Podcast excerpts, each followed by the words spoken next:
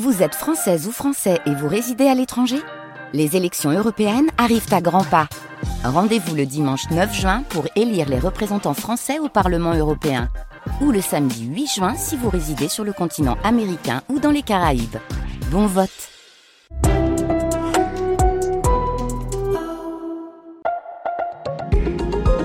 Un podcast France Culture. Dans la fabrique de l'information, en temps de guerre ou sur des terrains compliqués, ils sont des hommes et des femmes essentiels, travaillant auprès des envoyés spéciaux et des correspondants à l'étranger, organisant les reportages, traduisant, servant aussi de guide, d'accompagnateurs, de chauffeurs.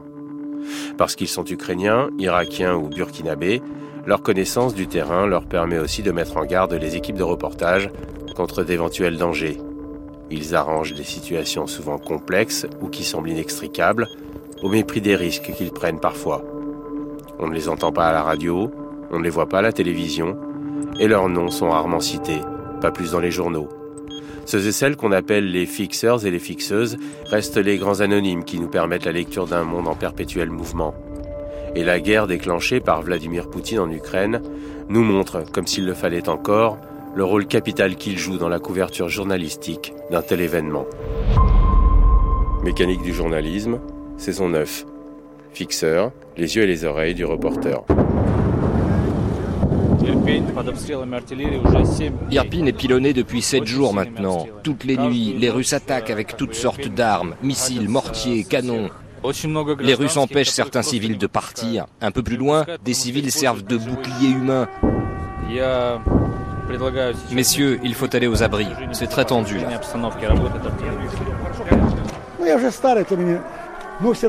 Si je reste ici et que les Russes viennent, j'essaierai d'en tuer un avant de mourir, car ils sont sur nos terres. Après le début de l'offensive russe en Ukraine, les journalistes du monde entier affluent pour témoigner de la violence des combats qui s'y déroulent et raconter le quotidien d'un peuple tout entier en ordre de marche et qui résiste à l'envahisseur. Des Ukrainiens engagés et volontaires qui, chacun à son niveau, tentent de sauver leur démocratie, désormais en danger. Originaire de la capitale, Igor Zakarenko, 45 ans, n'a désormais qu'une seule obsession, permettre au reste du monde de voir et de savoir ce qui se passe dans son pays depuis le 24 février 2022. Huit ans après la révolution de Maïdan, il reprend du service aux côtés de Michel Scott, grand reporter pour TF1, venu couvrir un conflit, enjeu lui-même d'une guerre de l'information. Épisode 1 Igor Zakarenko ou l'information comme arme de guerre. Je m'appelle Igor Zakarenko, je suis directeur de la compagnie de tourisme qui s'appelle Ferry de Voyage. J'ai deux fils. Quand la guerre a commencé, on est allés ensemble pour prendre les armes. Mais après, on a parlé avec, avec les militaires parce qu'on n'avait on pas assez d'armes et on a pris décision ensemble que nous pouvons faire beaucoup plus sur la guerre d'information qu'avec des armes. Donc, euh, on a commencé interprète, fixeur. Euh, vraiment, je veux aider aux journalistes, montrer la vérité, tout ce qui se passe ici en Ukraine.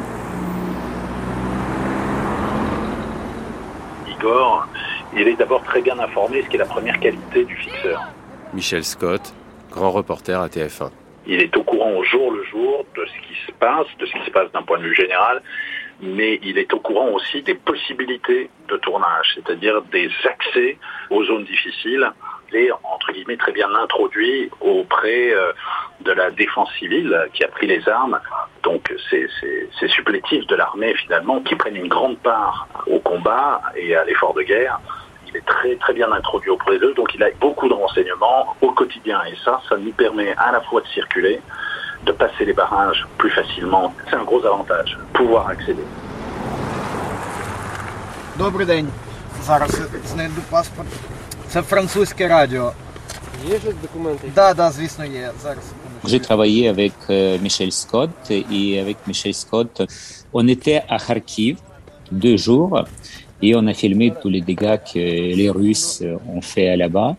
Et bien sûr, il faut tout prévoyer Et par exemple, Kharkiv et Kharkiv, c'est la ligne du front. Tu, tu dois comprendre qu'il y a des bombardements, qu'il y a des snipers. s'il y a un bombardement, qu'est-ce que tu fais? Il faut euh, trouver un abri, une cave. Le plus dangereux, c'était les mines. Il faut regarder bien attentivement sur les pieds parce que euh, les Russes ont laissé beaucoup des cadeaux. voilà, ça c'est euh, vraiment un, gros, gros problème. Si tu es blessé ou quelqu'un euh, est blessé, tu dois savoir comment sortir de cette zone.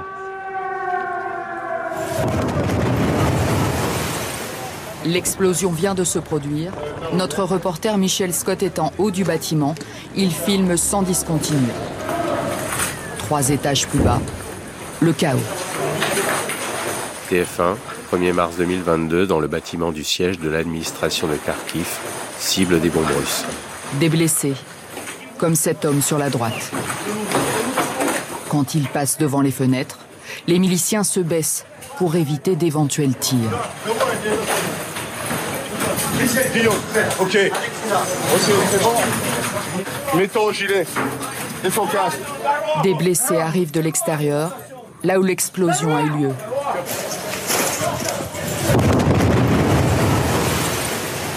Deuxième explosion à l'extérieur. Alex, au sous-sol Attention, ne marchez pas sur les blessés. Avancez doucement. On garde son calme et on remonte.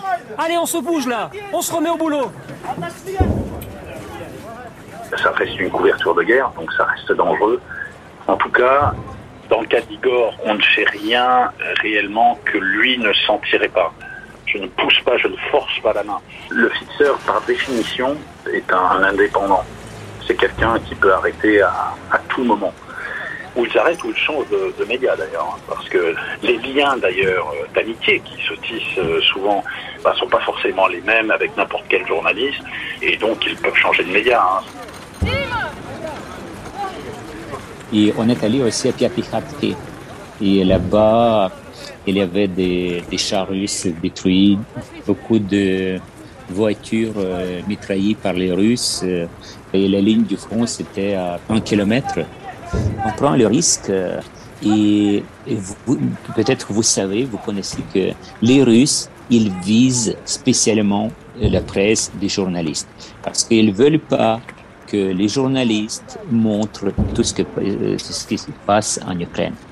Et, très souvent, quand nous allons à ligne du, front, tous les marquages presse, TV, on cache parce que vraiment, les Russes visent et tirent spécialement des journalistes parce qu'il n'y a pas des règles de guerre pour les Russes. Ils font euh, chaque jour des crimes de guerre. Ils s'appelaient Mantas Gvedaravicius et Brent Renault, documentariste, Oksana Baoulina, journaliste russe d'investigation, Max Levin, photographe, Pierre Zagzrevski et Evgeny Sakoun, caméraman. Tous sont morts en voulant raconter cette guerre. Alexandra Kushninova était fixeuse pour la chaîne américaine Fox News. Elle est tuée le 16 mars quand son équipe est prise sous le feu à Irpine. On ne sait toujours pas quel camp est l'auteur des coups de feu, mais une enquête a été ouverte. Ce conflit en Ukraine est qualifié de particulièrement dangereux pour les journalistes par Reporters sans frontières. Les journalistes, depuis euh, une, une vingtaine d'années, peuvent être des cibles de choix. Il n'y a pas beaucoup de choses qui circulent sur une zone de guerre, hein, dans la campagne ou dans les rues euh, d'une ville assiégée ou sur les routes. Il n'y a pas beaucoup de monde qui circule. Il y a un peu de civils, curieusement, qui circulent. Il y a des militaires, beaucoup. Et il y a ces personnages étranges que sont les journalistes. Et euh, quoi de plus facile qu'une voiture de presse? Euh, Vous êtes sûr de ne pas avoir de tir en retour? Vous êtes sûr d'un retentissement maximal et de créer un peu plus le chaos. Des dizaines de corps dans les rues, certains encore sur leur vélo, d'autres encore avec les mains attachées dans le dos.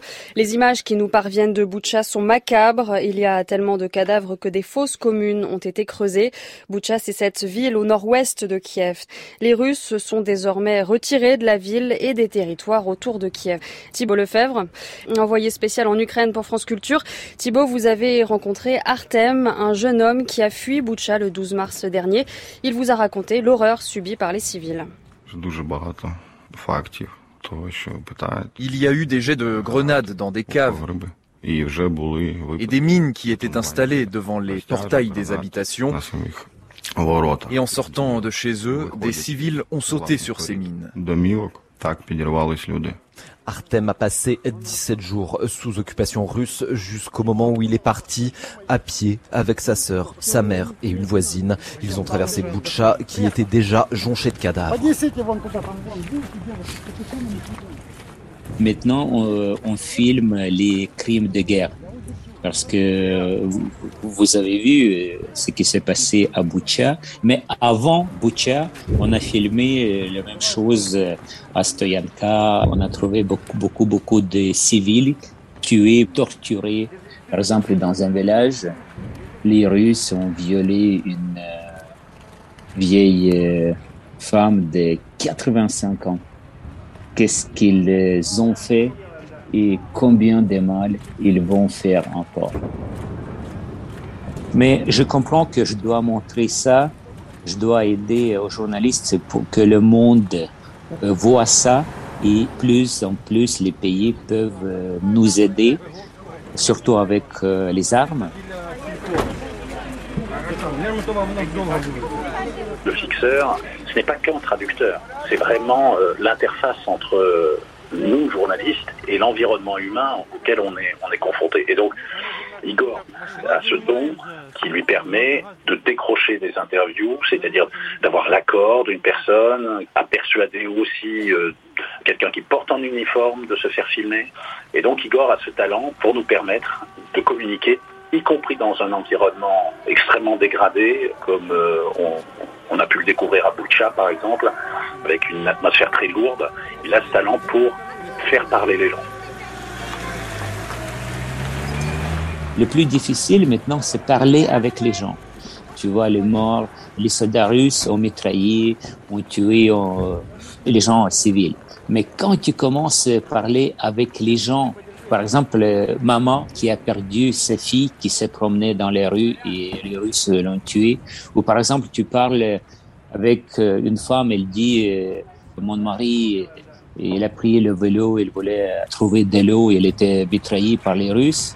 Voilà, ça c'est vraiment c'est difficile. Et, j'ai beaucoup beaucoup d'histoires euh, comme ça. Même aujourd'hui, on était à Bogdanivka, les Russes étaient là-bas, et une dame, elle a dit que les Russes kidnappaient son mari et son fils, et à partir de 11 mars, elle ne sait pas où ils sont, ni vivants ni morts.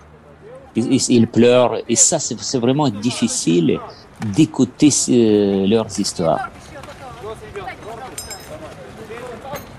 D'un point de vue émotionnel, et toujours le rapport aux, gens qui eux-mêmes ont eu à souffrir ou souffrent encore et souffrent devant nos yeux.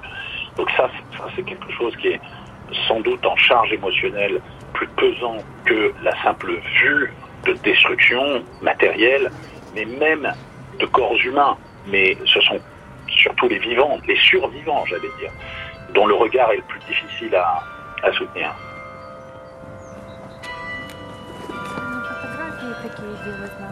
Mais vous pouvez euh, vous imaginer combien d'étués, torturés nous avons dans toute l'Ukraine. Et maintenant, il y a des territoires occupés. Et quand les Russes vont reculer, et bien sûr, ils vont reculer, après, on va trouver combien de mal euh, ils ont fait pour nous. Et au, début de la guerre, même avant la guerre, euh, on a su que les Russes ont beaucoup de sachets, paquets pour les cadavres, et on pensait que c'était pour les soldats russes. Mais maintenant, on comprend que c'était pour nous. On voulait tuer beaucoup, beaucoup des Ukrainiens. On a vu avec Igor la veille ou l'avant-veille de la découverte du massacre de Boucha, non loin de là, sur l'autoroute 40 qui relie Kiev à la, frontière polonaise, euh, les traces de massacres délibérés de civils qui avaient été brûlés dans leur voiture après avoir été tués. Et quand ils n'avaient pas de voiture, ces corps étaient empilés sur le bas-côté de l'autoroute avec des, pneus entassés sur eux dans l'idée de les brûler. Ces corps que nous avons vus n'avaient pas eu le temps d'être brûlés. Je sais ce que nous avons fait euh, pour euh, notre pays et comment nous changeons la situation. Et on est fiers de tout ce que nous avons fait et tout ce que nous allons faire pour euh, approcher notre victoire.